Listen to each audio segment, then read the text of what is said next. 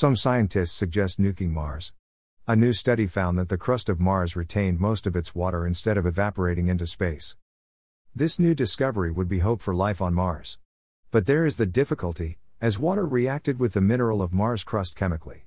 Some scientists suggest that if we heat up the crust of Mars from 300 to 400 degrees Celsius, this will allow the rocks to release water molecules. This kind of process is already carried out on the Earth during the exploration and production of oil.